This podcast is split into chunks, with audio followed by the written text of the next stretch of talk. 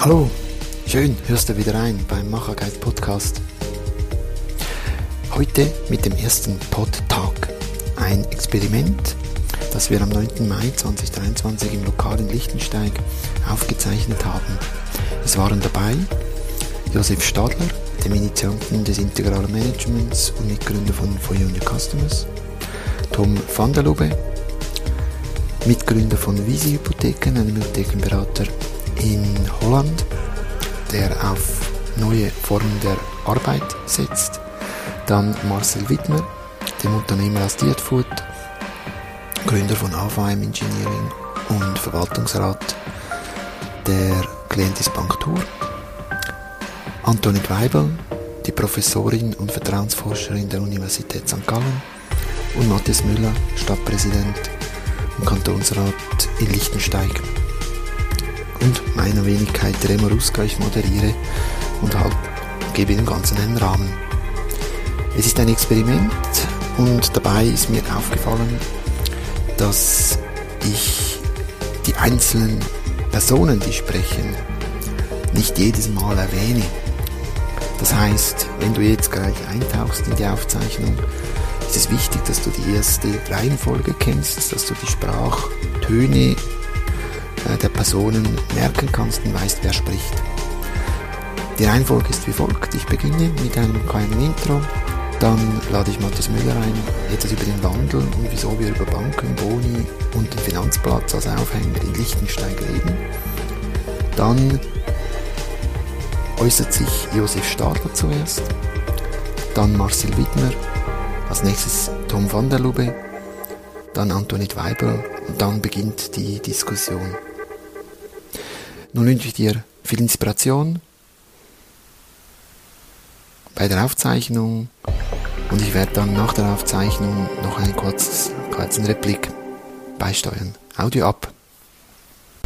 Ja, das erste Machergeist-Taggespräch. Am Tisch sitzen mit mir zusammen im Lokal in Lichtensteig Josef Stadler, Tom Vaderlube, Marcel Wittmer, Antoinette Weibel und Matthias Müller.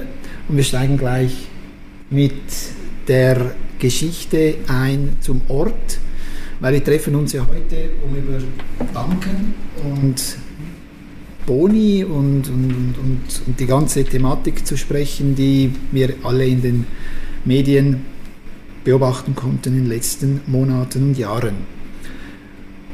Und wir treffen uns hier in Liechtensteig nicht, weil Liechtensteig den Wackerpreis bekommen hat, sondern weil hier 1912 die Schweizerische Bankgesellschaft ähm, entstanden ist.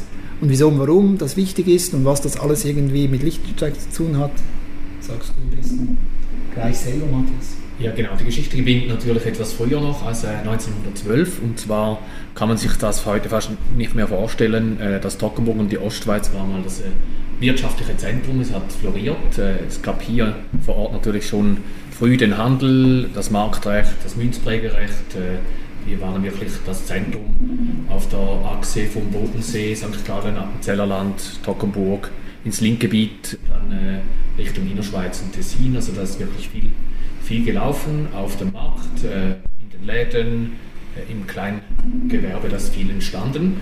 Und später kam dann hinzu noch die Textilindustrie.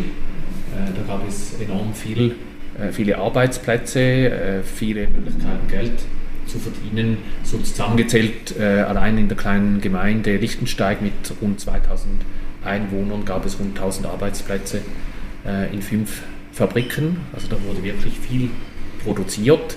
Und das führte dann 1863 dazu, dass sich die Unternehmer zusammengetan haben und gesagt haben, wir brauchen Kapital, um weiter investieren zu können. Wir können das nicht mehr selber stemmen. Ähm, für das brauchen wir eine Bank. Und dann haben sie sich dazu entschieden, ähm, die Toggenburger Bank zu gründen, die dann eben 1912 äh, zusammengeführt wurde mit der Bank Winterthur und zur SBG wurde. Und das Spannende ist auch, äh, 1912 war es nicht so, dass äh, die große Bank in Winterthur die kleine Bank in Toggenburg geschluckt hätte, sondern man war auf Augenhöhe, hat äh, sich, sich zusammengeschlossen äh, und sich so weiterentwickelt. Und weiterentwickelt hat sich dann auch Liechtensteig. und das Toggenburg, ähm, diese großen Zeiten mit äh, vielem wirtschaftlichem Potenzial, die gingen äh, dann langsam vorbei. Äh, zum einen fiel die Textilindustrie komplett weg, zum anderen veränderte sich der Handel, der Detailhandel ähm, kam auf, äh, man kaufte nicht mehr auf dem Markt ein, nicht mehr in den Läden ein, sondern äh, ging nach Wattwil, wo die Detailhändler entsprechend investierten.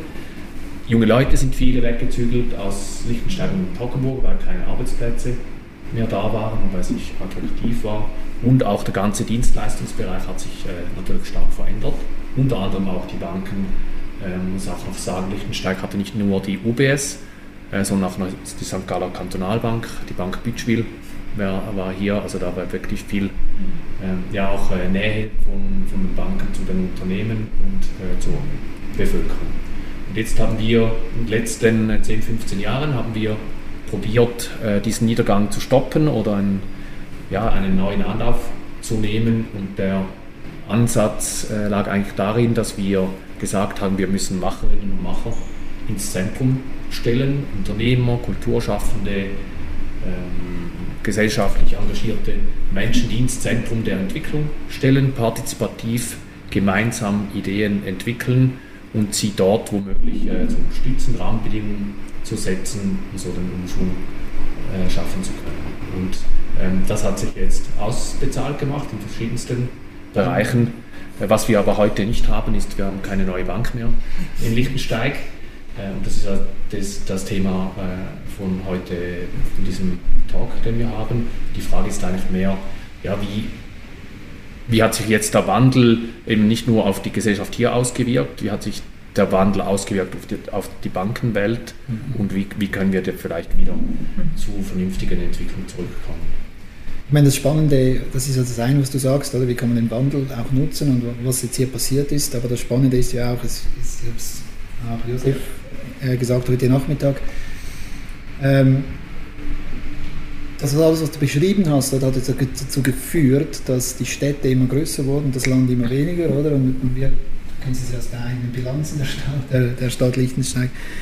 Ähm, es wird ja dann wieder Geld umverteilt oder? und ja nicht wenig. Oder? Letztes Jahr waren es 5,6 Milliarden, die umverteilt wurden in der Schweiz, oder? Von, einem, von Geberkantonen zu Nehmerkantonen und dann zu Gemeinden. Ähm, aber das ist ein anderes, aber die Disbalancen sind relativ stark. Und, und, die Frage ist jetzt, um jetzt ins Thema einzusteigen mit den Banken, ähm, wie konnte es, also wir haben hier eine Disbalance zwischen Stadt und Land, aber in der Bankenwelt gibt es ja auch diese Disbalance. Es gibt auch Sachen, die, wie wir ja im März gesehen haben mit, mit der Credit Suisse, dem Niedergang der Credit Suisse, beziehungsweise dem Kauf durch die UBS. Ähm, und da ist für mich jetzt so ein bisschen, wenn man eine erste Runde macht, oder wenn ihr jetzt das eine hört, von Matthias zum Wandel in Liechtenstein und das irgendwie mit der Finanzwelt vergleicht, was kommt, was kommt da hoch?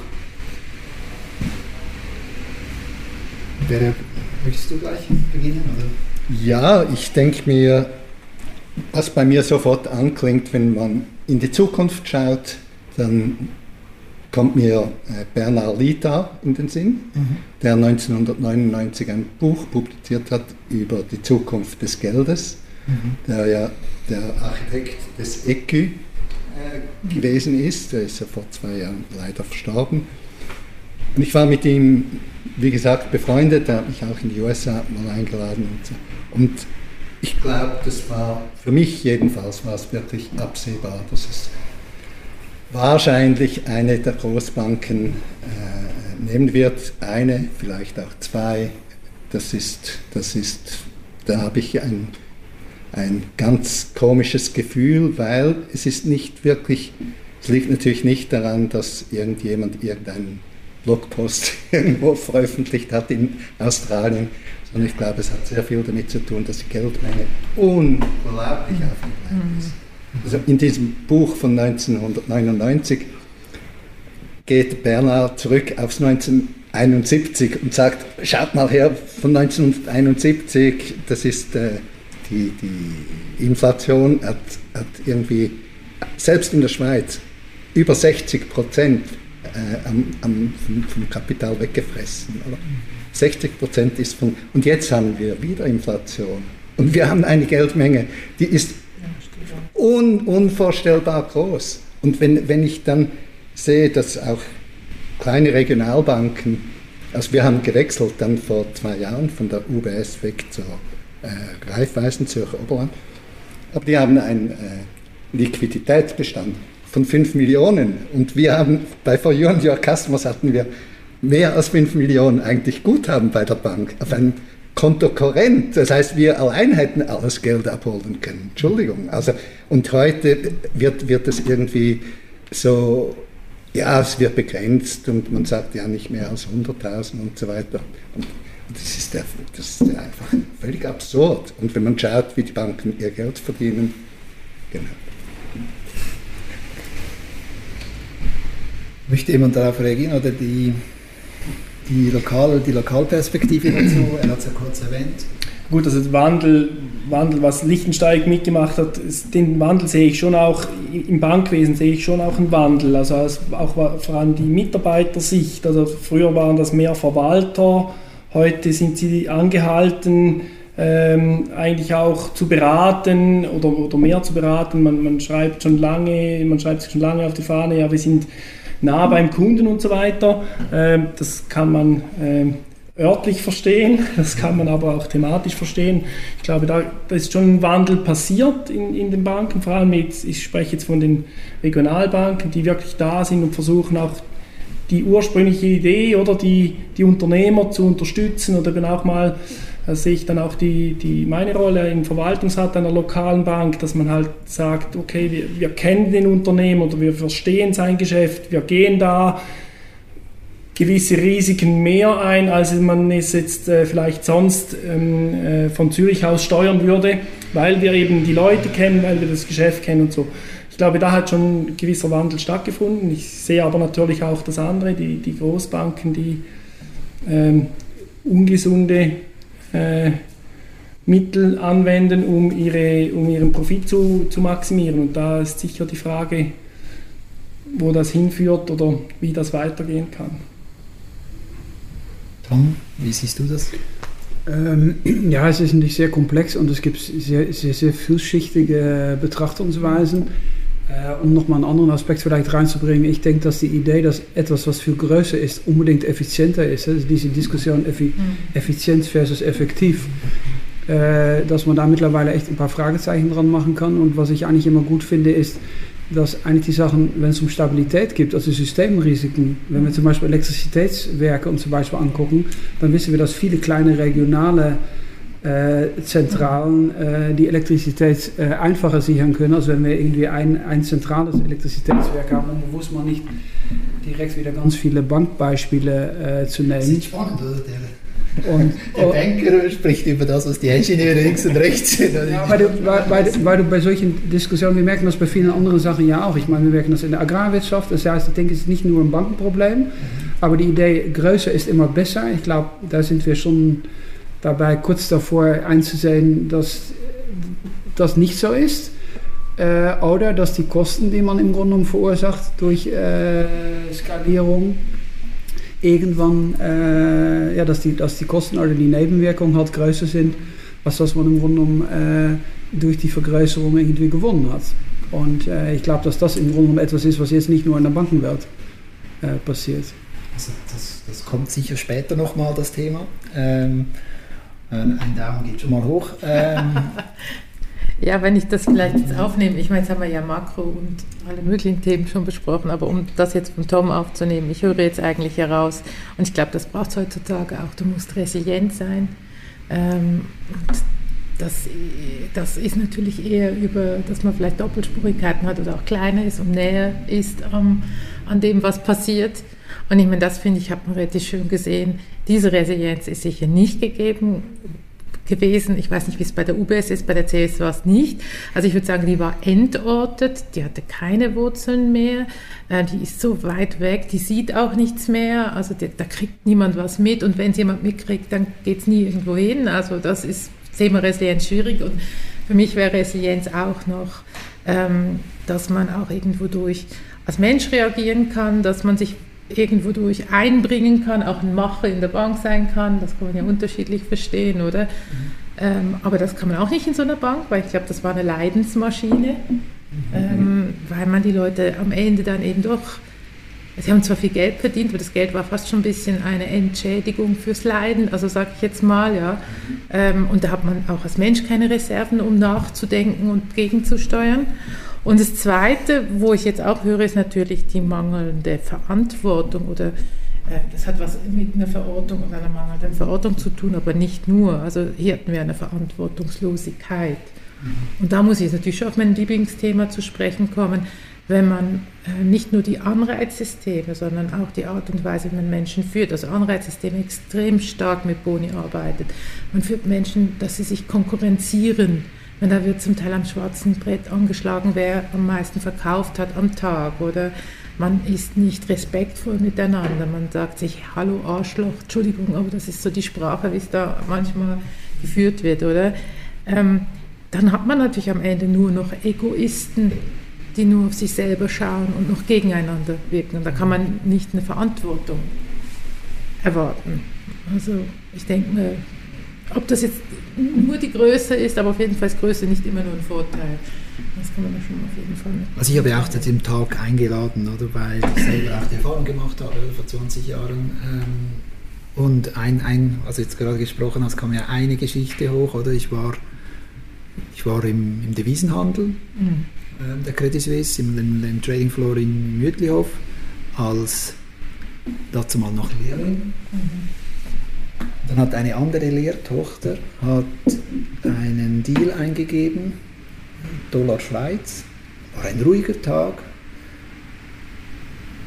Die Person, die diese Position verwaltet, saß da im Sitz, Tisch, Beine auf dem Tisch.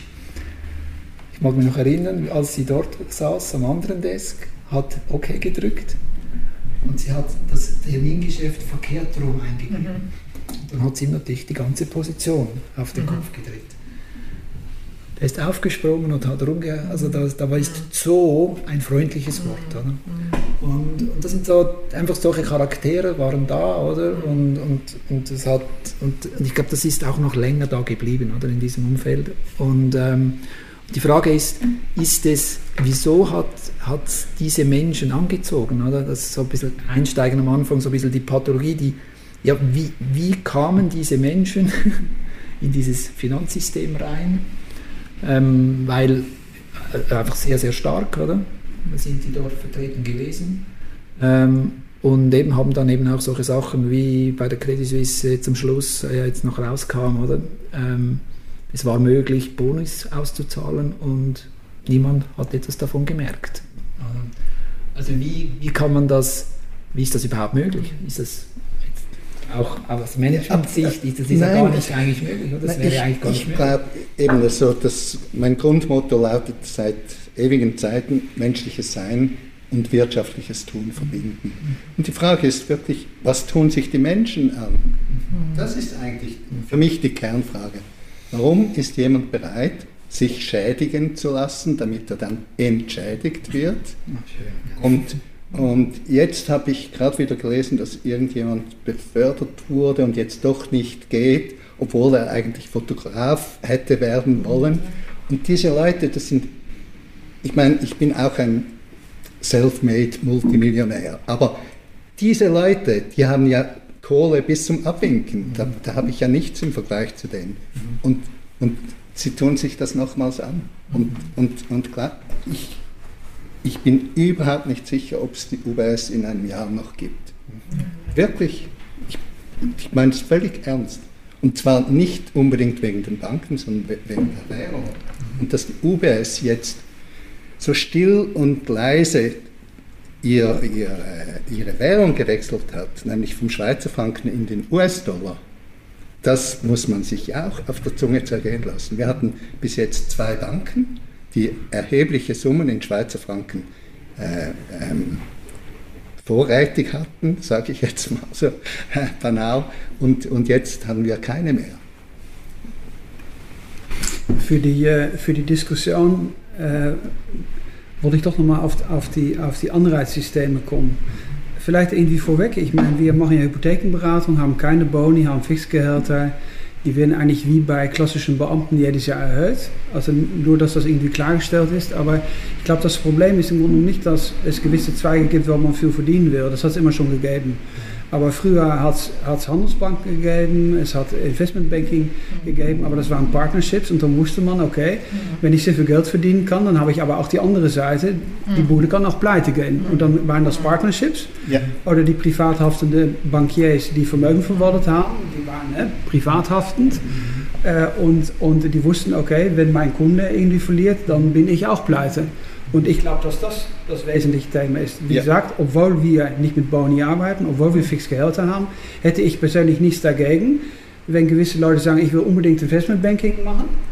Äh, aber dann bitte auch das Risiko tragen und nicht das Risiko an die Gesellschaft auslagern und die Gewinne in guten Zeiten selber mitnehmen. Also das ist halt, die, die Balance ist irgendwie dann nicht da. Aber es ist nicht so, dass in der Vergangenheit Leute, die bei Handelsbanken gearbeitet haben oder Trading gemacht haben oder ich weiß nicht, Öl eingekauft haben und verkauft haben und so weiter. Das hat auch Leute gegeben, die sehr viel verdient haben. Aber ich zitiere zum Beispiel, was das an gerne äh, Buddenbrooks. Das waren Leute, die im Grunde genommen althansiatisch dann nachts gesagt, also im Grunde genommen auch ruhig schlafen wollten. Und ich glaube nicht, dass man die Risiken, die man jetzt eingegangen ist, eingegangen wäre, wenn man privat haftender Bankier gewesen wäre. Aber wie schafft man das dann in einer, Groß, in einer Großfirma, äh, das trotzdem im Griff äh, zu behalten? Weil dann würde es wieder dafür sprechen, dass es nur noch ganz zerstückelte kleine Organisationen gibt, wo tatsächlich jemand die Verantwortung am Schluss trägt. Das ist äh, Aufgabe, Entschuldigung. Aufgabe des Regulators. Also wenn man, die, wenn man die Biografien liest über Goldman oder die alte Handelsbanken, dann ist das jahrhundertelang ist das im Grunde genommen gut gegangen. Das geht im Grunde genommen schon. Aber dann ist das, das ist ein Systemrisiko. Da muss man irgendwie im Grunde genommen sagen, okay, es gibt, du kannst Vermögensverwaltung machen, du kannst irgendwie äh, Handelsbank spielen, du kannst äh, irgendwie eine Bauernbank haben, du kannst nur Hypotheken machen. Das war ja früher alles getrennt Aber dann sind das inhabergeführte Firmen und Ja. keine Muss- börsenkotierten. Muss nicht sein, es kann auch eine Kooperative sein. Ja. Reifeisen. Aber Ja. eben, also ich glaube, das, das ist, also es ist ja nicht ein Bonus, was du jetzt sagst, sondern das ist, dann bist du Unternehmer, oder? Dann hast du, bist du Partner oder sowas. Und ich glaube, das ist schon nochmal ein Unterschied. Oder Kommunalbanken haben Ja. wir ja auch. Ja, Äh, die Privatbanken, oder? Ja auch viele Partnerships. Aber ich glaube, dann hast du, also das ist für mich ein ganz anderes System. Dann bist du Unternehmer und übernimmst natürlich Verantwortung. Das funktioniert ganz anders. Und Trennbankensystem, was du jetzt gefragt hast. Und ich glaube, Also wir kommen jetzt, wenn wir dann auf die aber Lösungen, oder? den Also ich glaube, die da sollte ich nichts also, sagen. also ich denke wirklich, also wir müssen dann sicher noch über das, die Löhnung ist ein, ein Thema, oder? Muss man, kann man, oder? Aber deine Frage, wie kann man das in einer großen Firma organisieren, oder? Und das ist ja da, das Beispiel von, von Das dir, machen wir oder? natürlich. Ja, das Also macht wir, ihr schon, jetzt, wir haben ja jetzt äh, Unternehmen in, in Sydney, in, in Melbourne. Wir investieren seit drei Jahren ausschließlich in den australischen Markt. Wir waren nie in den USA, nie in England. Ich bin eher noch bereit, über Deutschland nachzudenken, weil, weil, weil Europa ist das neue Toggenburg für mich. Also wenn sich Europa nicht anstrengt, dann werden wir die Entwicklung vom, vom Tockenburg miterleben. Oder ihr, ihr, ihr noch eher wie ich. Aber, aber das meine ich vollkommen im Ernst. Und natürlich gibt es ganz viele neue Lösungsansätze. Einer davon geht wirklich darum, dass die Menschen lernen, ihr, ihre bezahlte Arbeit auch als etwas Wertschöpfendes zu betrachten, also Wert auch für sie persönlich. Und, und nicht nur irgendwie, dass sie irgendein Geld haben, um dann irgendeiner Fantasie nachzuhängen. Die nächste Kreuzfahrt zu planen, weiß ich was. Aber ich glaube, wenn, wenn man da die Regionalbanken anschaut, oder, dann vielleicht ist es schon ein, ein, auch ein, Größen, ein Größenthema, weil die Mitarbeiter von Regionalbanken, die ich jetzt kenne, das sind nicht die, die über das Geld motiviert sind, äh, um dort zu arbeiten, sondern die wollen Kontakt sein mit dem Gewerbebetrieb, die, die schätzen den Kundenkontakt, die wollen etwas Sinnvolles äh, arbeiten, wo sie, wo sie Geld verdienen und, und auch kein schlechtes Geld verdienen und sie fühlen sich auch, äh, also sie sind, die, die leben die Bank. Und, es ist die Frage, Gibt es dann noch die Möglichkeit, große Organisationen so zu führen? Also ich meine, die sind einfach verortet, oder? Ja. Und ich meine, und wenn du dann eine große Organisation, aber da hören wir dann wahrscheinlich andere Beispiele, ob das jetzt Holocracy ist oder andere Möglichkeiten, dann musst du dir halt überlegen, wie kriegst du trotzdem eine Verortung hin. Ich glaube, das brauchst du, weil sonst siehst du es ja auch gar nicht mehr. Du siehst nicht, wo dein Geld etwas macht, du kennst die Kunden nicht, du spürst nicht, wenn etwas nicht funktioniert. Und ich glaube, dann fangen viele, also dann ist es auch schwierig zu sehen, da ist eine Wertschöpfung, weil man gar nicht sieht, wo stecke ich in dem Produkt drin, wie kommt es beim anderen an, oder? Das ist, ich, wirklich unmöglich. Schau, wenn ich eine Blumenwiese habe, dann habe ich eine Blumenwiese. Und, und das ist vielleicht nicht so effizient für all die Kühe, die dann weiden, oder? Aber es ist eine Freude, eine Blumenwiese zu sehen. Und, und das, glaube ich, das ist möglich oder das war für unsere Eltern eine Generation zurück, war das ganz oft so. Die haben wirklich Freude gehabt, die hatten Berufsstolz, die, die, die, und, und manchmal denke ich mir, ja, die, die, die, die Leute haben den Bezug zu sich selber verloren in erster Linie und in, nur in zweiter Linie zum Arbeitgeber oder zu dem, was sie tun. Ja, weil das Arbeiten, also, aber vielleicht können wir jetzt noch mal ganz kurz, oder, weil das, das Prinzip, was du ansprichst, oder, ist ja das, das Dezentrale, oder, das, was bei euch relativ stark umgesetzt ist, also jetzt beim Beispiel vom For Your Customers, oder, du hast in Feldkirch einen Sitz, in Pfäffik in Zürich, in Zürich, Genau, in. Bern und so, oder? Genau. Und, und das hat immer damit zu tun, mit welchen Menschen dort arbeiten, oder? Also und, am Anfang Sonst, nicht, sonst aber machen wir es überhaupt nicht. genau. Also das heißt, wenn wir in Wien jetzt 24 Personen haben, dann haben wir eine klare Begrenzung. Ich glaube, es geht in unserer Wirtschaftswelt zurzeit geht es vor allem um Begrenzung.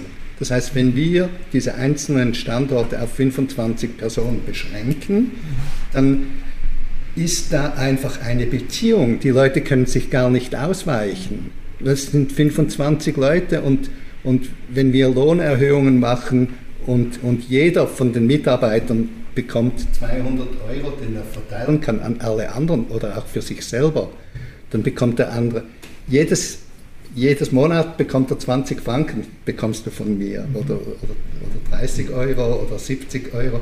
Und das, das, was wir erleben in diesen Prozessen, ist ja eigentlich, dass permanent die, die, die Menschen, die ein bisschen unterbezahlt sind, die vielleicht jetzt die Rechnungen schreiben, Telefon abnehmen und, und so, die bekommen dann von ihren Arbeitskollegen eigentlich immer überdurchschnittlich viel. Und das, das sind spannende Prozesse. Und natürlich hat es diese Begrenzungen, hat Versuche gegeben von der äh, jungen Sozialdemokraten, irgendwie maximal Faktor 12. Und wir leben in etwa so Faktor 6. Das heißt, ich habe nichts dagegen, dass jemand, der fleißiger ist, äh, mehr Lohn bekommt oder jemand, der klüger ist oder jemand. Es gibt ganz viele verschiedene Gründe, es gibt unterschiedliche Fähigkeiten. Und, und das, ist, das ist völlig okay für mich. Aber für mich ist es eine Frage der Begrenzung. Und muss es wirklich eine Million sein oder 10 Millionen oder, oder 50? Also, mein, Ich finde, es hängt davon ab, was es ist. Also ich meine, wir haben Faktor 2 im Unternehmen. Aber gerade wenn man zum Beispiel Innovation fördern will und man vergleicht Europa und hat Angst, dass es Trockenburg wird, dann ist man ganz schnell bei Private Equity. Und dann gibt es halt Leute, die haben Ideen, wo keiner bereit ist, normales Darlehen zu geben. Dann gibt es andere Leute, die sind bereit, Risikokapital zur Verfügung zu stellen. Und die haben nachher einen Faktor 100 oder einen Faktor 10. Habe ich überhaupt nichts dagegen, weil ich würde das Risiko vielleicht nicht eingehen. Wo ich aber was dagegen habe, ist, dass nur der Faktor 10 ausgezahlt wird und wenn es dann Verluste gibt, dass es dann, dass es dann an die Gesellschaft abgeschoben wird. Aber es hat immer schon Leute gegeben, die bereit waren, überdurchschnittliches Risiko einzugehen, sind dafür belohnt worden. Aber wenn, wenn du Partner bist oder beteiligt bist an einer Private Equity Firma äh, und die Investments gehen schief, dann ist dein Geld weg und dann kriegst du auch kein Geld von deinen Investoren, um, um einen neuen Fonds äh, aufzulegen. Und ich glaube, dass da- die Checks and Balances, die existieren einfach nicht. Also ich habe ähm, ich habe eine Kollegenrunde, ja, und dort haben wir einen dabei, der ist bei Internal Audit von UBS und das sind mittlerweile, glaube ich, fast 1000 Leute. ähm, das muss ich mal so auf der Zunge zergehen lassen. Es sind tausend Leute da, die in einer Abteilung kontrollieren, dass nichts schief geht, oder? Also das ist für mich, äh, ja, also ja. Das, aber, das, aber, das, Problem ist ja, wenn wir sich auch noch darauf zu sprechen kommen, wegen den Regulatorien, oder? Wie, ähm, das Thema ist immer dasselbe. Also es gibt, äh, die Unternehmen haben einen schlechten Ruf, die Banken haben einen schlechten Ruf, äh, Unternehmer haben einen schlechten Ruf. Und das hängt aber nur daran, dass es einzelne, meistens große gibt, die sich nicht an die Regeln halten. Also bei der Bank würde ich mal behaupten, dass äh, 98, 99 Prozent der Banken einen, einen, guten Job machen, also Regionalbanken, Kleinbanken äh, und wer auch immer. Und dann sind zwei Großbanken, vielleicht drei, die halten sich nicht an die Regel und, die, äh, und bei den Unternehmen ist es dasselbe. Es gibt dann ein paar Manager, die, ähm, die, die, zu viel kassieren und das wirft dann immer ein schlechtes Licht auf alle Unternehmen und Unternehmer. Und da, das ist die Frage. Und da kommt mir dann beispielsweise ein, ähm, eine Person in Sinn in, in Lichtensteig, äh, ein Vermögensverwalter, kleines, äh, kleines Büro, arbeitet alleine oder mit äh, zu zweit äh, und der hat die gleichen Auflagen, äh, die er zu füllen hat, wie eine, wie eine große Bank. Und das verunmöglicht ihm eigentlich äh, normal zu arbeiten. Weil er eigentlich, oder er muss, er findet fast keine Nachfolge, weil das sich niemand mehr antun will, weil er die gleichen Regulatoren hat wie, wie die Großen. Also du hast zwei Sachen erwähnt. Also das eine ist die Reputationsthematik in der Öffentlichkeit, oder? Und das andere ist das Regulator Regulatorenproblem, oder? Ähm, würde mal sagen, wir machen dieses Mal auf jetzt, oder? ähm, wir haben ja jetzt im Finanzbereich, und es gibt ja auch schon die politische Diskussion, dass ähm, das mit, mit Regulationen geantwortet werden soll und muss, oder? Und es hat ja jetzt schon was stattgefunden, oder? Der Regulator hat ja verboten, der UBS Boni auszuzahlen. Aber damit ist das Problem nicht gelöst, oder? Ähm, ich schaue dich mal an wie, ja, du hast ja eine dezidierte auch Position, auch aus Holland, aus eigener Erfahrung, oder? Da hat ja der Regulator nach der Finanzkrise ziemlich, ja, eigentlich, ja, sagen wir mal, die Hausaufgaben gemacht. Ich sage nicht, unserer hat den nicht gemacht, aber in Holland würdest du meinen, als auch Bank, der, du bist ja dort investiert mit, mhm. mit deiner eigenen Bank. Ähm, wir sind keine Bank, aber. Ah ja, kein Berater, Hypothekenberater, genau, Entschuldigung. Äh, naja gut, ich denke, dass die Situation äh, Niederlande und Schweiz eigentlich sehr, sehr vergleichbar ist. Es sind beides kleine Länder, zwischen Anführungszeichen überdimensionierte Finanz, äh, überdimensionierten Finanzplatz. Und die Frage ist, wie kriegt man das irgendwie regulatorisch im Griff? Und um jetzt ein Beispiel jetzt, rauszunehmen, weil du das ansprichst, ist, dass äh, zum Beispiel in dem Bereich, wo wir jetzt tätig sind, Hypothekenbereich, wo natürlich irgendwie die letzte Finanzkrise ein ziemliches Desaster war. Äh, hat man aus meiner Sicht als Regulator auf jeden Fall eine Sache sehr richtig gemacht und gesagt, okay, lass uns da Transparenz reinbringen, dass im Grunde es keine Kickbacks äh, geben darf zwischen demjenigen, der das Darlehen äh, zur Verfügung stellt und derjenige, der berät. Äh, und dass der Kunde auf jeden Fall transparent irgendwie sehen kann, ich zahle für die Dienstleistung X, genauso wie ich ein Anwalt oder äh, sonst jemand irgendwie zahle. Und das kann man ja regulatorisch, kann man das irgendwie äh, klären. Und das wissen wir aus anderen Bereichen ja auch. Wenn ich Lebensmittel einkaufe oder ein Elektrogerät und so weiter, dann, dann auf Lebensmittel steht auch drauf, was drin ist. Also warum sollte das irgendwie bei Finanzprodukten irgendwie nicht sein? Ich glaube aber, dass das, das ist nur ein Teil. Ich glaube, ich glaub, dass die meisten Leute nach wie vor kein Problem damit haben, wenn, wenn viel verdient wird. Weil guck auch nach, nach äh, die Tradition der Schweiz an, ob es jetzt immer der Escher ist oder andere, die erwähnt werden. Das sind Leute, die ja sehr viel Mut gehabt haben und wahrscheinlich das jetzt nicht nur getan haben, weil sie äh, das Vaterland nach vorne bringen wollten, sondern auch einfach gute Unternehmer waren und einfach Spaß daran gehabt haben, das Risiko einzugehen. Mhm. Ähm, ich kann mich ja täuschen, aber haben die nicht auch, in, also es sind mir zwei Dinge, die mir in den Niederlanden einfallen. Ich weiß jetzt nicht, ob das eine Lösung ist, aber ich glaube, es ist einfacher, dass eben auch mal Verantwortliche eingeklagt werden. Es gibt irgendwie andere rechtliche Regelungen, wie du auch eine Firma einklagen kannst, soweit ich das im Kopf habe. Ähm, und das Zweite, ähm, es ist viel transparenter. Also das weiß ich nur von der Forschung. Wir haben uns neulich mal angeschaut, äh, wie, wie steht es eigentlich um Vertrauen und Misstrauen. Und dann habe ich gesagt, wieso schaut ihr euch nicht das Vertrauen in Bankberater an? Das ist das Interessante, weil wenn das hoch ist, dann fließt das Geld zu und bleibt auch, oder? Gibt es bei uns, kommst du nicht dran. Aber in den Niederlanden, das scheint das einzige Land zu sein, wo du so Sachen eben auch anschauen kannst. Also ich glaube, da hat man müsste man müsste mal genauer hinschauen, aber es wäre vielleicht in der Tat mal spannend zu gucken, wo gibt es da Unterschiede, wenn du schon sagst, es sei vergleichbar. Ich, ja, ich weiß nicht, mit Zusammenhängen, es kann irgendwie auch mit dem Handel zu tun haben. Also wenn du äh, zum Beispiel für Handel treiben willst, wo kommt das her? Du läufst zusammen durch eine Halle, kaufst Kaffee, machst du das per Handdruck.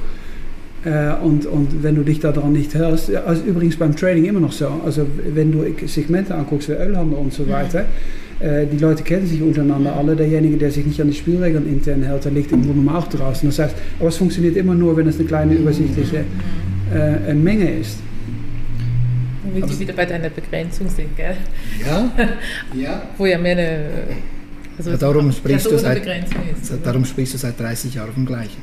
Ja, ja und das habe ich schon bei ABB-Installation gemacht mit 800 Mitarbeitern. Es ist, es ist kein Problem, in jedem Dorf einen Elektriker zu haben und, und du brauchst irgendjemanden, der eine Meisterprüfung gemacht hat und, und du musst dem irgendwie sagen, er soll sich anstellen. Die meisten Leute verhalten sich anständig, da würde ich dir zustimmen. Mhm. Die aller, allermeisten Leute haben Freude daran, zufrieden und glücklich äh, nach Hause zu gehen und, und genau.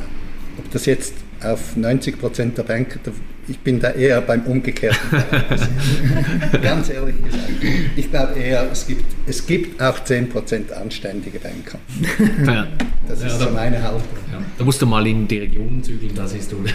Aber es sind natürlich ganz andere Strukturen, oder? Das sind dann ähm, das, Kleinbanken, das, das ist die Masse an Mitarbeitenden, aber es sind doch, äh, doch Mitarbeitende halt eben in Kleinbetrieben, die, die dann tätig sind. Aber was halt in den Banken schon fehlt, oder, ist die, die, also ich bin auch dafür, oder, dass man, wenn man Verantwortung übernimmt und Risiko eingeht, eigenes Risiko eingeht, dass man dann auch mehr verdienen soll oder kann. Aber äh, eigentlich was das Bindeglied ist, ist Transparenz. Und du hast jetzt gesagt, ja, ich, äh, die, die Leute verteilen dann ähm, äh, an die anderen. Wir machen es über absolute Lohntransparenz, also jeder mhm. sieht, das was der andere verdient. Ist, ist, ist so, oder? Und nivelliert sich auch selber, weil, weil jeder muss dann seinen eigenen Lohn rechtfertigen vor den anderen. Und ich glaube, genau das fehlt noch in den Banken. Oder? Sie haben schon einen Schritt gemacht, so eben vom, vom Verwalter zu, ich, ich möchte beraten, ich möchte dem Kunden helfen, aber so die Transparenz, da sehe ich einfach ein, ein, ein äh, auch bei den noch eine Kultur, die, die das noch nicht trägt und auch Kunden, die das nicht tragen. Also jetzt vielleicht ein Unterschied, Schweiz, Holland weiß ich nicht, aber in der Schweiz äh, habe ich schon Studien auch gelesen, oder? Äh, die Schweiz ist das einzige Land, wo es nicht funktioniert, Versicherungs- und Finanzdienstleistungen äh, über, den gleichen, über die gleiche Firma zu beziehen, weil der Schweizer da einfach nicht mitmacht. Er sagt, ja, ich möchte nicht, dass mein Banker alles weiß, ich mache, da habe ich ein Konto und da habe ich ein Konto und da habe ich ein Konto. Das ist auch so ein auch ein kulturelles Thema. Also wir haben als, als Regionalbank schon das Problem, wenn wir sagen, wir, wir hätten gerne deine Steuererklärung, oder? Dann sagt der Kunde, ja, ich, ich bin auch mit dem im Sportverein und so, ich möchte jetzt nicht, dass der meine Steuererklärung sieht. Das sind so die, die was halt in der Schweiz, so die, die, die, die kleinen Raum kann dann auch wieder zu Intransparenz führen oder zu ähm, Themen, die man einfach auch noch nicht anspricht. Vielleicht ist es auch nur das, oder dass man nicht äh, also wir können vielleicht darüber. Also ich muss jetzt noch mal etwas zu diesem Boni sagen, weil es hängt mir jetzt doch in der Luft. Ihr, ihr, ihr sagt jetzt immer, ja, man darf viel verdienen und so, da habe ich auch nichts dagegen. Aber eins möchte ich schon noch mal sagen, die Art von Boni, die man verwendet in den Banken, sind eben nicht ein Unternehmerlohn, sondern die sind klar. sozusagen, und ja, aber ich hatte mal eine, meine Doktormutter hat einen Aufsatz geschrieben, zahlt CEO wie Administratoren ist im Zweifelsfall besser sozusagen. Und zwar, weil wir eben in so großen Unternehmen das eben uns schwer tun mit diesen Partnerschaftsmodellen und dann hängen wir irgendwo ein Röbli dran mit all den Problemen, das Richtige zu messen ähm, und kriegen dann Leute, die nur noch hinter dem Röbli herspringen. Ja. Also ich glaube, das würde ich schon einfach mal sagen, dass das also wenn du einmal das Rüble raushängst, dann ist nicht... Du erstens mal hängst du, rennst du dann immer dem Rüble hinterher, und zweitens mal gibt es halt die wichtigsten Sachen, sind meistens nicht messbar, oder? Mhm. Und dann äh, ist es auch nicht mehr die... Ja, natürlich, da sind wir voll auf einer Ja, Linie, aber, oder? aber ich habe heute extra meine goldige Uhr angezogen. Die habe ich am gleichen Tag gekauft, im April, äh, irgendwann äh, neun, äh, 1989.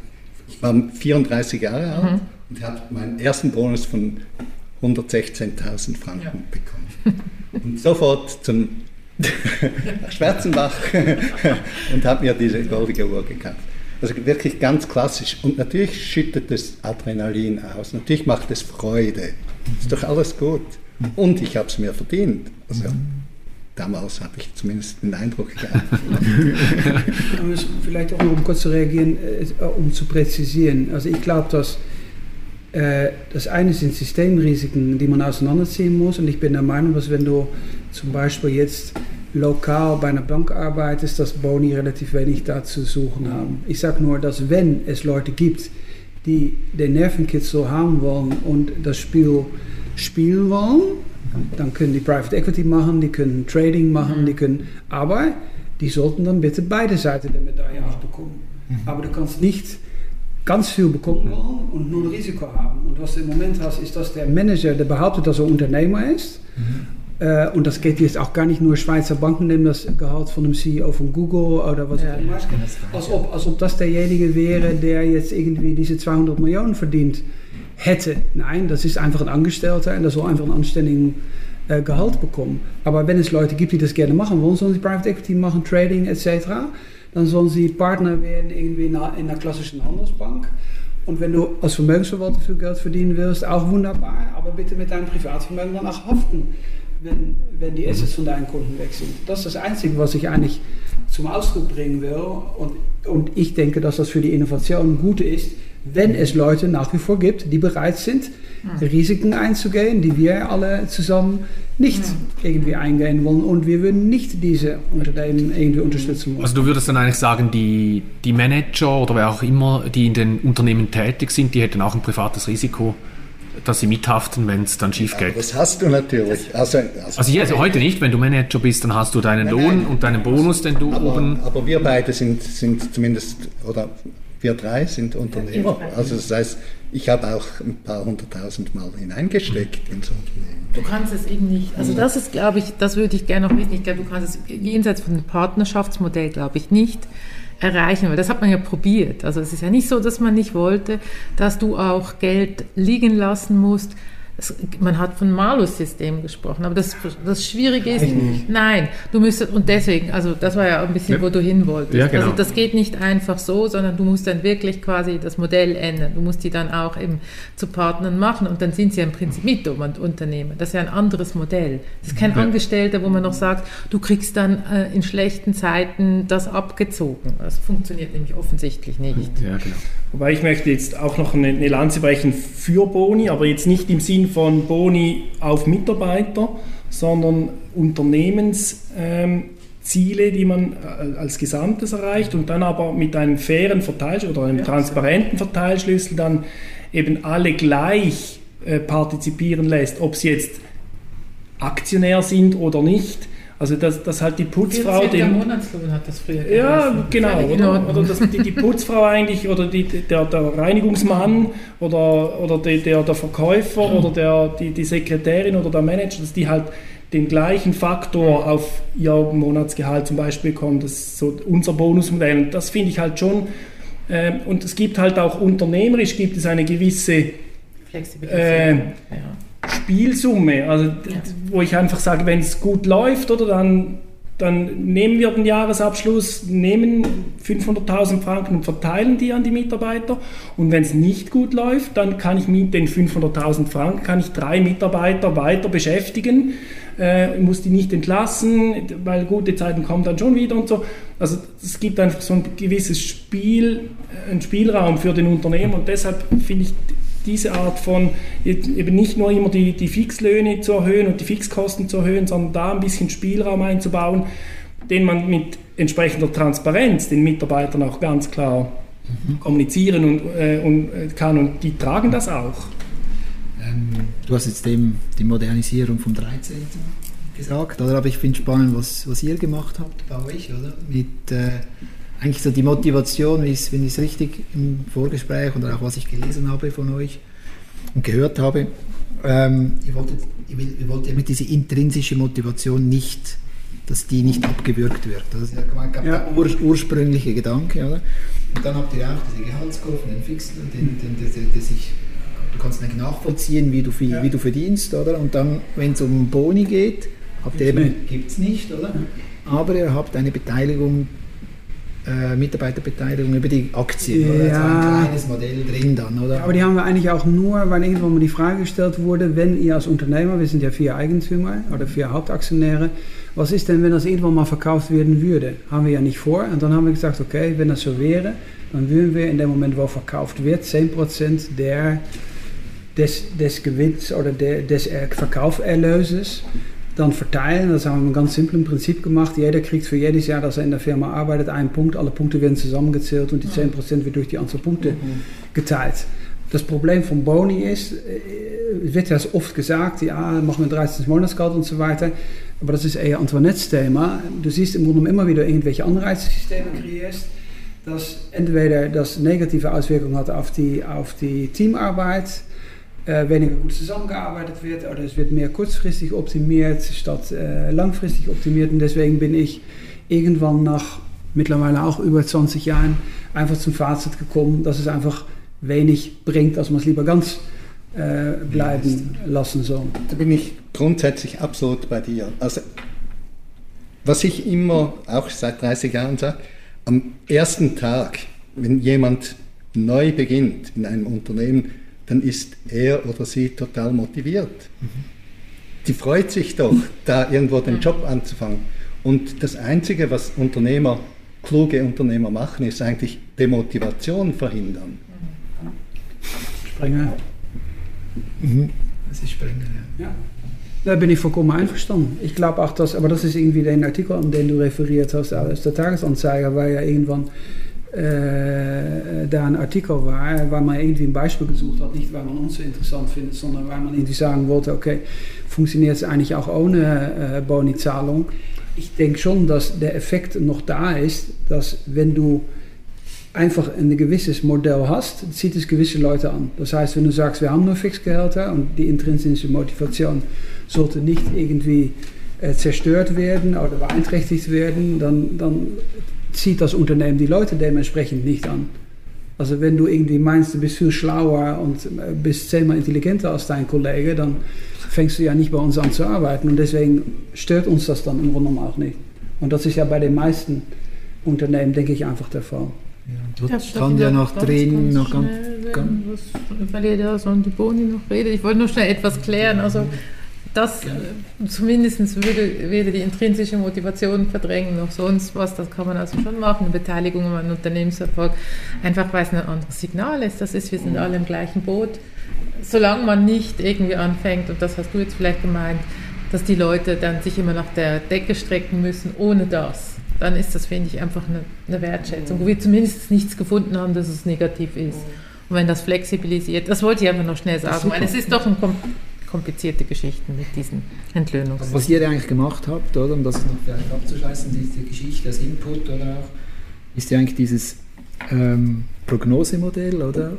um den Gehaltswettbewerb oder, auszuschalten. Es braucht ja immer, wir sind ja. ja in einer bipolaren Welt, oder? es braucht immer, wenn du das eine wegnimmst, braucht es irgendeinen Ersatz, oder? Und ihr habt dann, oder was eine andere Motivation? Ja, die Logik war im Grunde genommen, aber das ist natürlich Antoinette ist da eher die Spezialistin und nicht ich, aber wir haben einfach gesagt, okay, Mitarbeiter wollen eigentlich zwei Sachen haben. Sicherheit im Moment und, und Planungssicherheit langfristig. Und wenn ich im Grunde genommen weiß, was wir bei den Beratern gemacht haben, ganz simpel gesagt, wir haben gesagt, okay, wenn du mit 25 anfängst und du arbeitest bis 65, eigentlich ist es fast ein Beamtenmodell. ja, aber da ist ja auch nichts Schlechtes dran.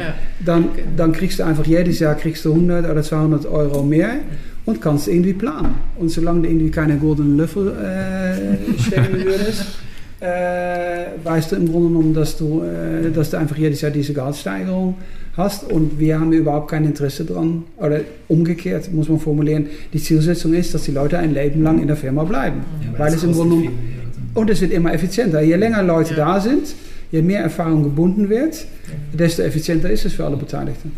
Und die Leute bleiben jetzt das ganze Leben. Haben Sie nicht doch Lust, äh, etwas mehr zu verdienen, wenn Sie jetzt zu UBS oder zu CS? Nein, weil wir den. Benchmark haben, dass wir zusichern, dass die Entlohnung immer im höchsten Quartil ist. Und in jedem Team gibt es eine Rolle, der, äh, die, die, ja, die Rolle hat die Aufgabe, oder die Person hat die Aufgabe, um das, äh, ich, ich sag jetzt mal, den Benchmark irgendwie zu beachten.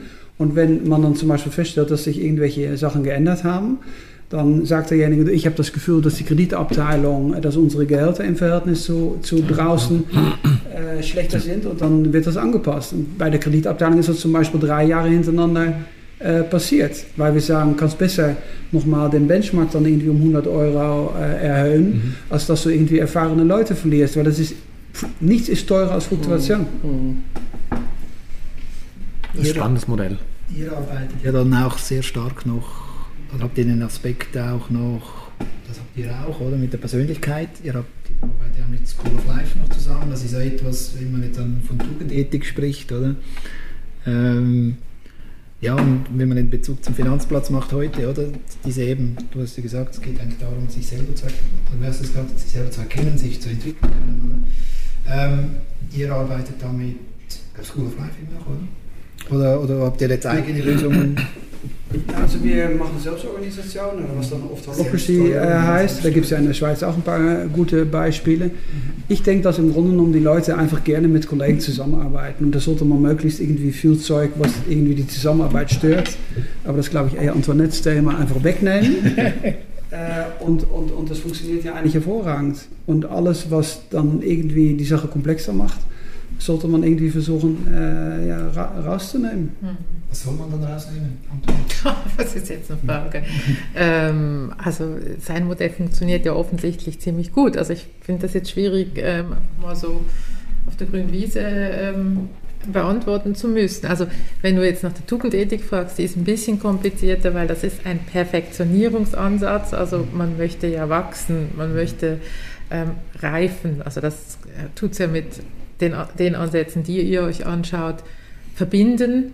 Und da ist das Zusammenarbeiten sehr, sehr wichtig, aber es ist auch eine Art des Zusammenarbeitens. Also wirklich sich zu sehen, sich einander auch ähm, zu challengen ähm, und nach dem Besten zu streben und dann nach dem Guten zu streben. Du hast selber gefragt, du bist jetzt schuld, dass ich jetzt das äh, so erwähne, oder? Und das ist vielleicht ein bisschen, also ich glaube, äh, das ist vielleicht mehr ein, ein gewisser Reformansatz, den man dann fährt, weil man quasi sagt, äh, es geht einerseits darum, dass wir in der Arbeit uns ähm, wohlfühlen, aber es geht eben darüber hinaus, wenn man sagt, was ich je, jeden Tag mache, das, das prägt mich. Und deswegen ist das immer auch wichtig. Das ist vielleicht ein bisschen anders. Ähm, aber ich finde das Modell aus Vertrauenssicht super. Wenn ich den Tugendethik Hut anziehe, würde ich wahrscheinlich noch ein bisschen weitergehen. Aber was vielleicht nochmal wichtig ist, ist nochmal den Aspekt des gegenseitigen Feedbacks in der täglichen Arbeit Ja. nochmal kurz reinzunehmen. Weil was wir zum Beispiel festgestellt haben, ist, dass in dem Moment, wo du zum Beispiel keine Boni hast, äh, dann traust du dir zum Beispiel Ja. auch eher den Kollegen zu sagen, du würde ich Ja. jetzt nicht so machen. Äh, weil du ja weißt, dass du das Gehalt irgendwie nicht negativ beeinflusst von dem Kollegen. Und das, und das sind schon Sachen, die eine große Rolle spielen. Umgekehrt ist es aber auch so, dass wenn du selber dir unsicher bist, du eher, wenn du weißt, dass es keine Konsequenz hat, zu den Kollegen hingehst und sagst, du, ich habe das irgendwie, die Situation noch nicht gehabt, was würdest du denn meinen? Oder ich bin mir irgendwie unsicher, weil die Unsicherheit oder der Zweifel wird nicht als Schwäche ausgelegt.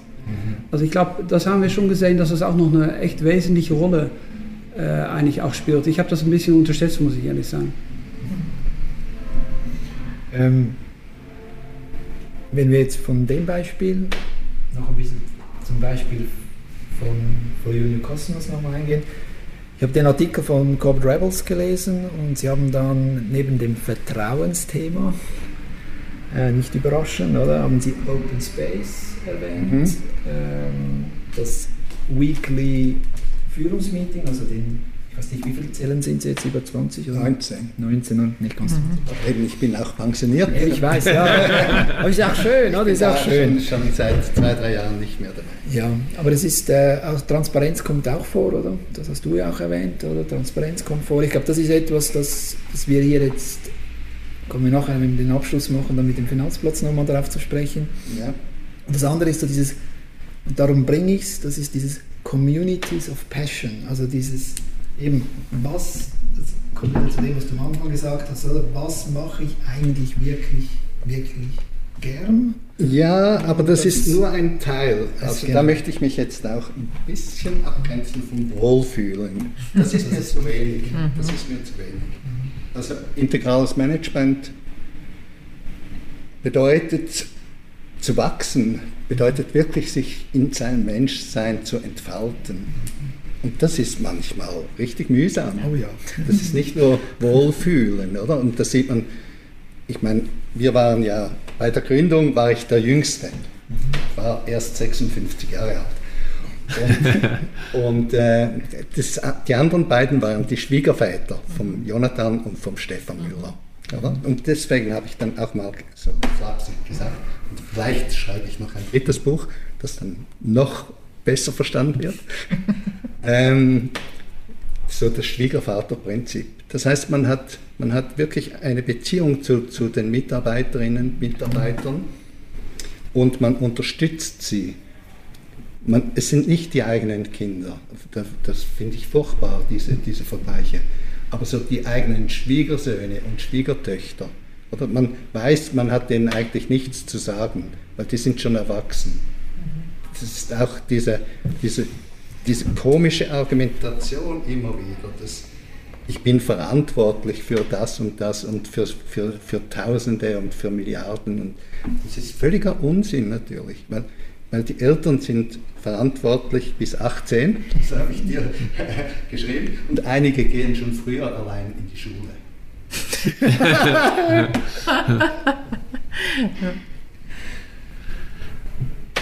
Aber wenn ich ein bisschen zuhöre, dann ist, also eben, wir bewegen uns schon in eine neue Zeit.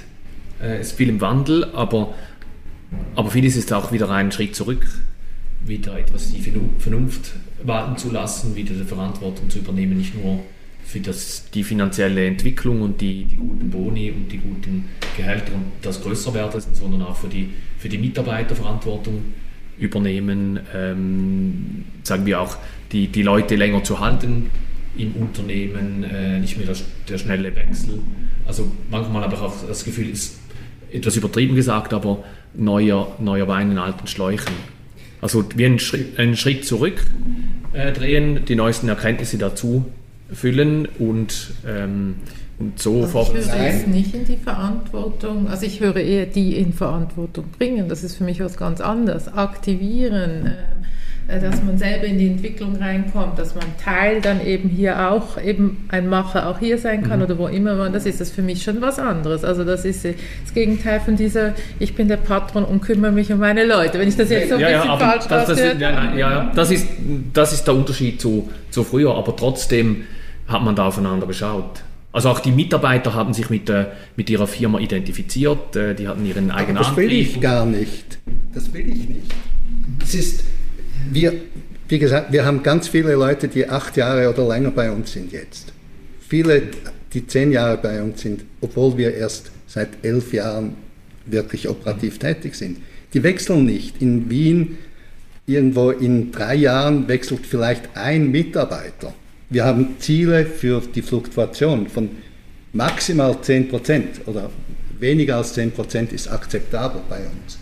Und, und wir sind ein Unternehmen, das sich mit, wirklich mit, mit äh, Experten für Digitalisierung, äh, äh, das sind Leute, die bekommen wöchentlich Angebote.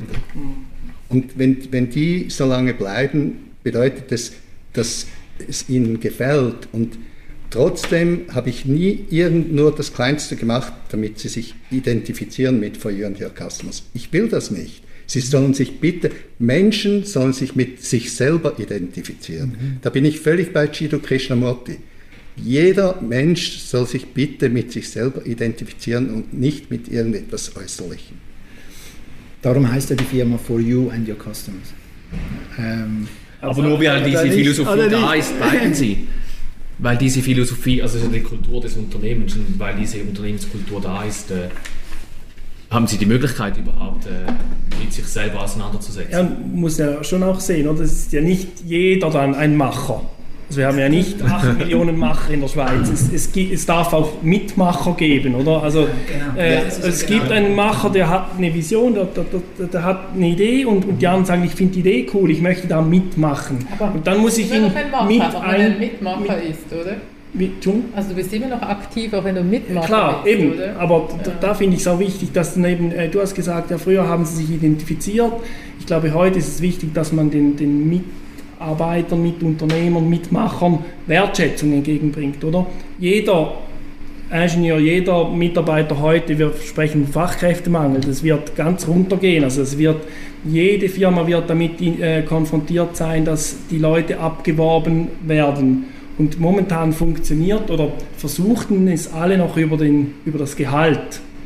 Und das finde ich äh, falsch und über, den, über das Gehalt möchte ich auch keinen halten. Also wenn er bei mir nur bleibt, weil er bei mir mehr verdient als beim Mitbewerb, dann soll er bitte gehen. Weil wenn er nur wegen dem, nur wegen dem Geld bleibt, dann ist er eben kein Mitmacher, dann ist er ein Profiteur. Hm. Und, und da, da sind wir da wahrscheinlich einig, oder? Also das Geld ist, der, das, ja, da haben wir auch darüber gesprochen, das Geld ist ja nur es heißt zwar immer so schön Overall Compensation, aber die Frage ist dann doch, wie viel verdiene ich jetzt? Also im Vorstellungsgespräch geht es immer, ja, nein, mir ist der Lohn nicht so wichtig und es kommt auf alles an und so. Und dann frage ich immer, ja, was wollen Sie denn verdienen? Und dann sagt er eben eine Zahl und sage ich, ja, okay, machen wir. Und sagt er, ja, was, wieso? Dann habe ich gesagt, ja, Sie haben nicht gefragt, welche Arbeitszeit, wie viele Ferien. Oder das wären eigentlich die wichtigen Fragen. Wenn ich die Frage stelle, was möchten Sie verdienen, sollte er eigentlich zurückfragen, ja, wie ist denn die Arbeitszeit, wie, wie, wie funktioniert das äh, Arbeitszeitmodell. Also das wäre für mich, wie ist die Pensionskasse gelöst in der Schweiz zum Beispiel, wird gar nie darüber gesprochen bei den Lohnverhandlungen. Ähm, Finde ich eigentlich äh, schade. Ähm, aber eben nur das Gehalt allein soll kein Mitarbeiter halten. Tom, du machst. Ja, ich finde das, ich meine, ich könnte als Unternehmer das natürlich im Grunde auch sagen, aber ich sehe das doch ein bisschen anders. Also es gibt Leute, die haben einfach ihre feste Kosten, die haben vielleicht ein Haus gekauft und so weiter. Und ich finde es vollkommen äh, normal, dass irgendwie ein Mitarbeiter, der sich irgendwo bewerbt, äh, sich danach erkundigt, was er verdient. Also du hast ja Corporate Rebels erwähnt. Ich habe mal einen Artikel geschrieben, Don't Punish for Intrinsic Motivation. Das ist nämlich im Grunde was sehr, sehr oft passiert. Dann sagt man, nein, wir sind so eine tolle Firma genau, und, und so weiter und deswegen bekommst ja. du weniger. Ja, da bin ich absolut genau. Gegner.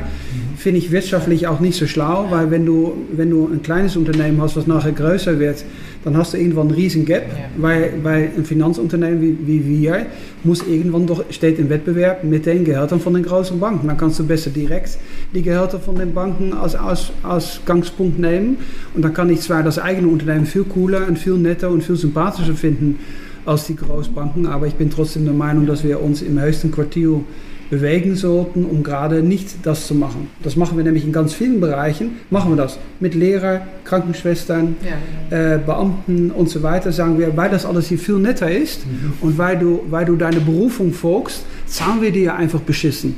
Und das ist eigentlich etwas, was ich generell einfach, äh, einfach sehr schädlich finde für, für eine ganze Gesellschaft auch. Ich glaube, das hat auch ganz viel damit zu tun, dass man sagt, wir haben äh, irgendwelche Kosten, wir haben irgendwelche Einnahmen. Das ist so wie früher halt im letzten, vorletzten Jahrhundert. Diese Produktionsunternehmen, das ist immer noch ganz stark im Denken drinnen. Und ich habe wirklich jetzt ohne Übertreibung vor 34 Jahren habe ich gesagt, ich möchte gerne für jeden Elektriker in jedem Monat 1000 Franken verdienen. Und ich habe das bei For You and Your Customers 20 Jahre später ohne Inflation wieder gesagt. Für jeden Mitarbeiter jeden Monat 1000 Franken oder 1000 Euro. Jetzt haben wir 230 Leute. Das reicht doch. Bitte schön. Das sind, das sind 12.000 mal 200, das sind 2,4 Millionen. Das reicht prima. Wir, haben, wir sind mit 2 Millionen gestartet, 2 Millionen Kapital. Und jetzt verdienen wir jedes Jahr 2,4 Millionen. Das ist doch wunderbar.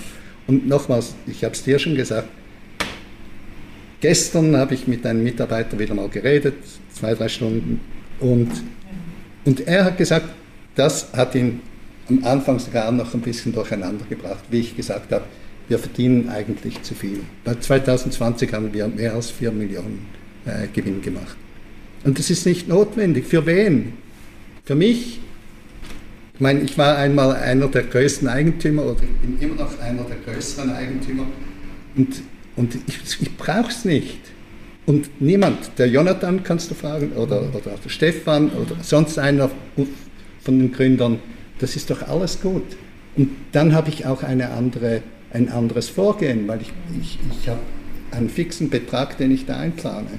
Das ist nicht das, was dann mehr ist. Und ganz, ganz viele traditionelle Unternehmen glauben, je mehr Gewinn, desto besser. Aber gibt es nicht auch, also nicht auch den inneren Antrieb, doch irgendwo zu wachsen, ich sage mal, Nein. auch von der Anzahl, äh, von der Anzahl Personen, jetzt hast du von diesen 19 Teams gesprochen. Nein, das, die, die, das passiert dann halt. Wie gesagt, wenn, wenn, wenn 25 sind, dann geht dann vielleicht einer weg nach St. Pölten und deswegen sind wir auch so, das ist eine halbe Stunde mit dem Zug. Und, und gerade am Anfang äh, ist es dann auch so, dass vielleicht zwei, drei Mitarbeiter dann mitgehen und, und gerade in St. Pölten, wir sind in einem wunderbaren Haus. Und aber ich denke mir, das ist halt auch das, ich meine, das ist natürlich das Grundproblem. Also, äh, was ist eigentlich der Zweck eines Unternehmens, oder? Es ist selbstverständlich nicht, Profit zu machen nur für die Aktionäre, oder? Das hat man uns irgendwann mal, oder wir haben es irgendwie glauben wollen, oder wir haben diese Form von Kapitalismus jetzt, aber das muss ja nicht sein, oder?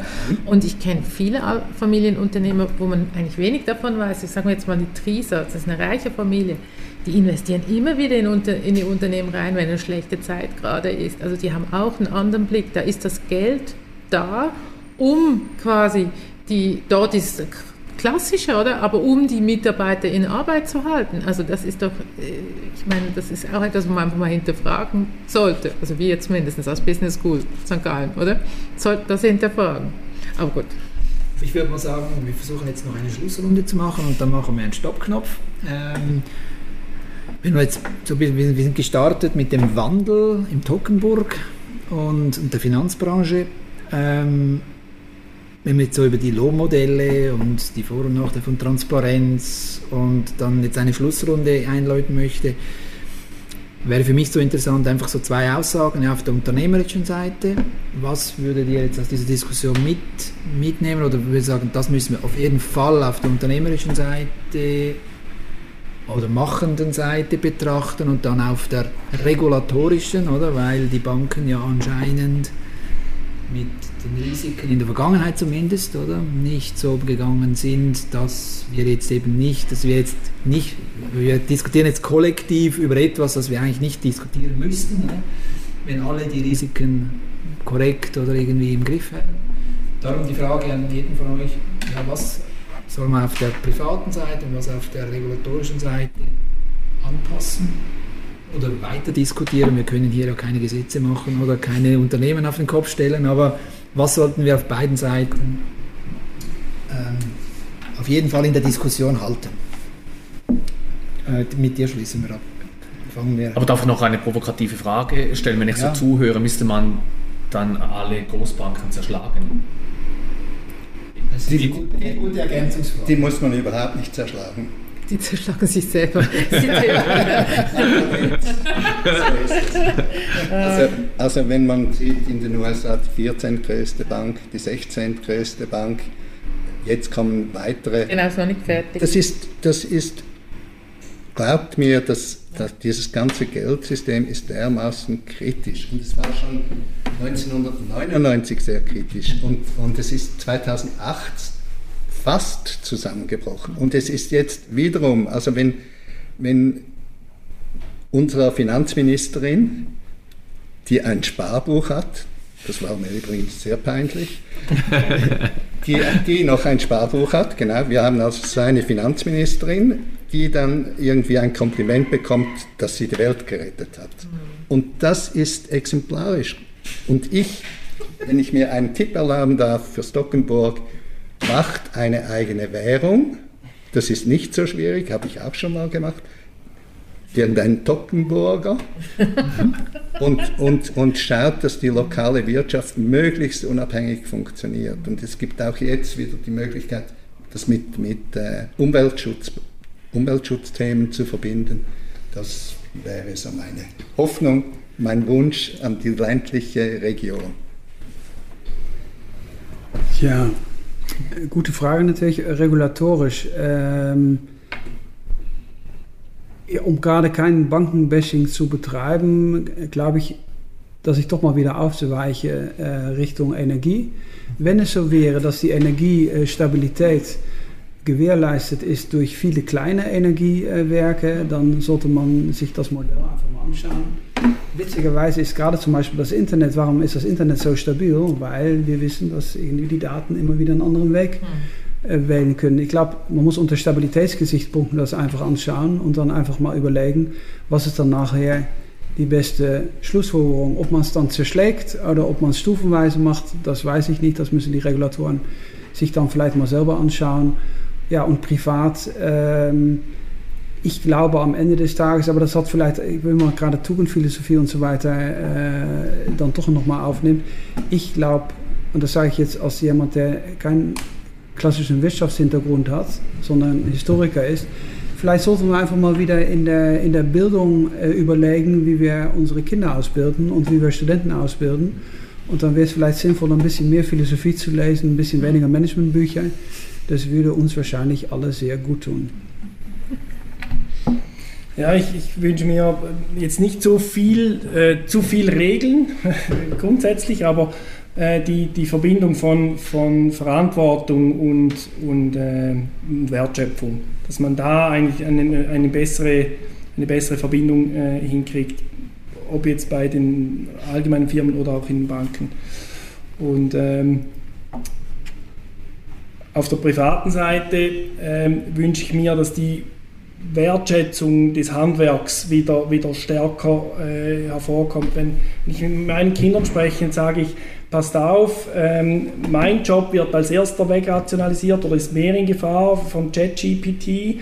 Als Informatiker bin ich stärker gefährdet als der Handwerker, der die, die, die Birne wechselt an der Lampe. Oder? Und, aber momentan ist das, das Gefälle bei der Entlöhnung, das ist ein komischer Begriff, ähm, zu groß und, und eigentlich sollte das Handwerk wieder mehr äh, wertgeschätzt werden. Aber was ich da auf dem Bau sehe, was da passiert, immer nur das günstigste und das billigste und, und Qualität zählt nichts da erhoffe ich mir ein Umdenken, dass das äh, über Nachhaltigkeit und über Wertschätzung eigentlich äh, zurückkehrt und dann hat vielleicht auch das Tockenburg wieder einen goldenen Boden.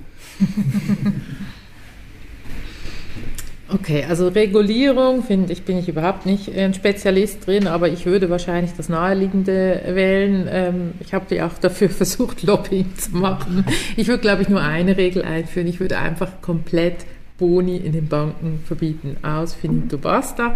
Und dann gehen die Löhne auch automatisch runter. Das wird vernünftiger. Was wäre jetzt meine Idee? Und das tut natürlich die Makroprobleme nicht lösen, aber vielleicht wenigstens ähm, ein bisschen Verantwortung wieder reinnehmen. Ähm, wenn ich denke, was ich ich habe mir jetzt zum Beispiel überlegt, wie, wie, könnte denn eine Bank der Zukunft aussehen, aber das kann man eigentlich für alles ähm, sich denken und hier die Gemeinde, finde ich, tut das sehr stark auch anregen, oder? Ich finde tatsächlich diese Verortungsthematik ähm, sehr, sehr wichtig, oder? Auch weil man dann wieder Teil der Zivilökonomie ist, weil man etwas beiträgt. Man sieht, wo man beitragen kann und geht, glaube ich, auch dann nicht nur in den Profit rein, sondern überlegt sich auch, was man sonst an Wert schafft, oder? Ähm, ich wünsche mir Verantwortung zurück. Ich wünsche mir, dass sich Menschen ähm, auch mit Moralphilosophie auseinandersetzen und dass ein guter Charakter etwas ist, was wir gerne hätten und uns auch und, und das auch irgendwie anstreben.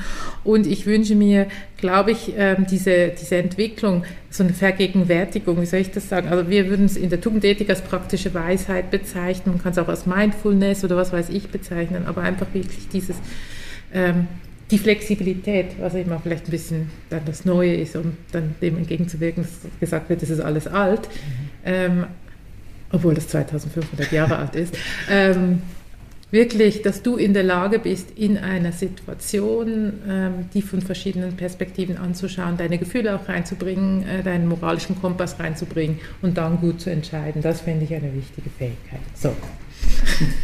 Genau, ich habe noch. ja, äh, das eine ist den vernünftigen Kapitalismus, also die Missstände wieder, wieder beheben. Wir haben uns da in eine falsche Richtung entwickelt. Das zweite sind dezentrale Strukturen ähm, stärken.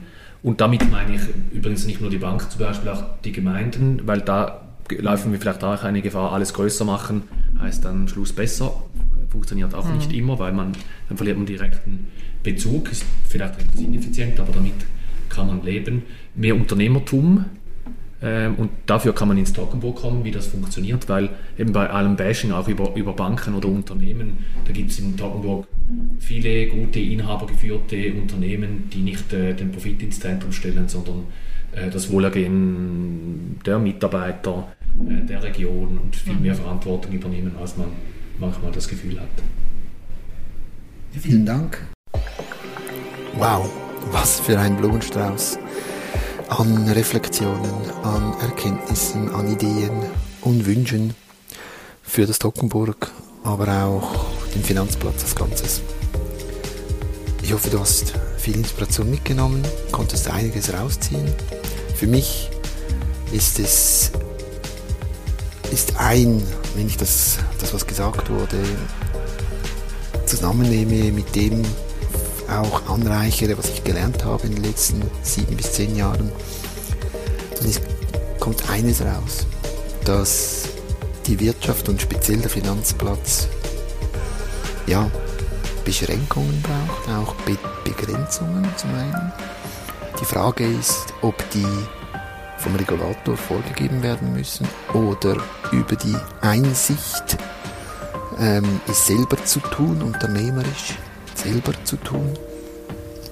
Das ist eine Frage, die wir nicht beantworten, auch bewusst nicht beantworten, weil es eine politische, eine ist, die, die in der Politarena, in der Medienarena, aber auch jeder, jeder Unternehmer, jeder Banker für sich beantworten muss und dann auch umsetzen darf. Dabei ist, ist etwas mir aufgefallen, jetzt auch aus den sieben bis zehn Jahren, dass es eigentlich primär darum geht, auch sich wieder zu begegnen, ganz tief nachzudenken, wie wir uns bei Arbeit begegnen. Was ist Arbeit überhaupt? Was bedeutet es uns? Können wir uns, sich uns selber mit uns selber identifizieren, was wir da tun, oder beziehen wir einfach einen Lohn?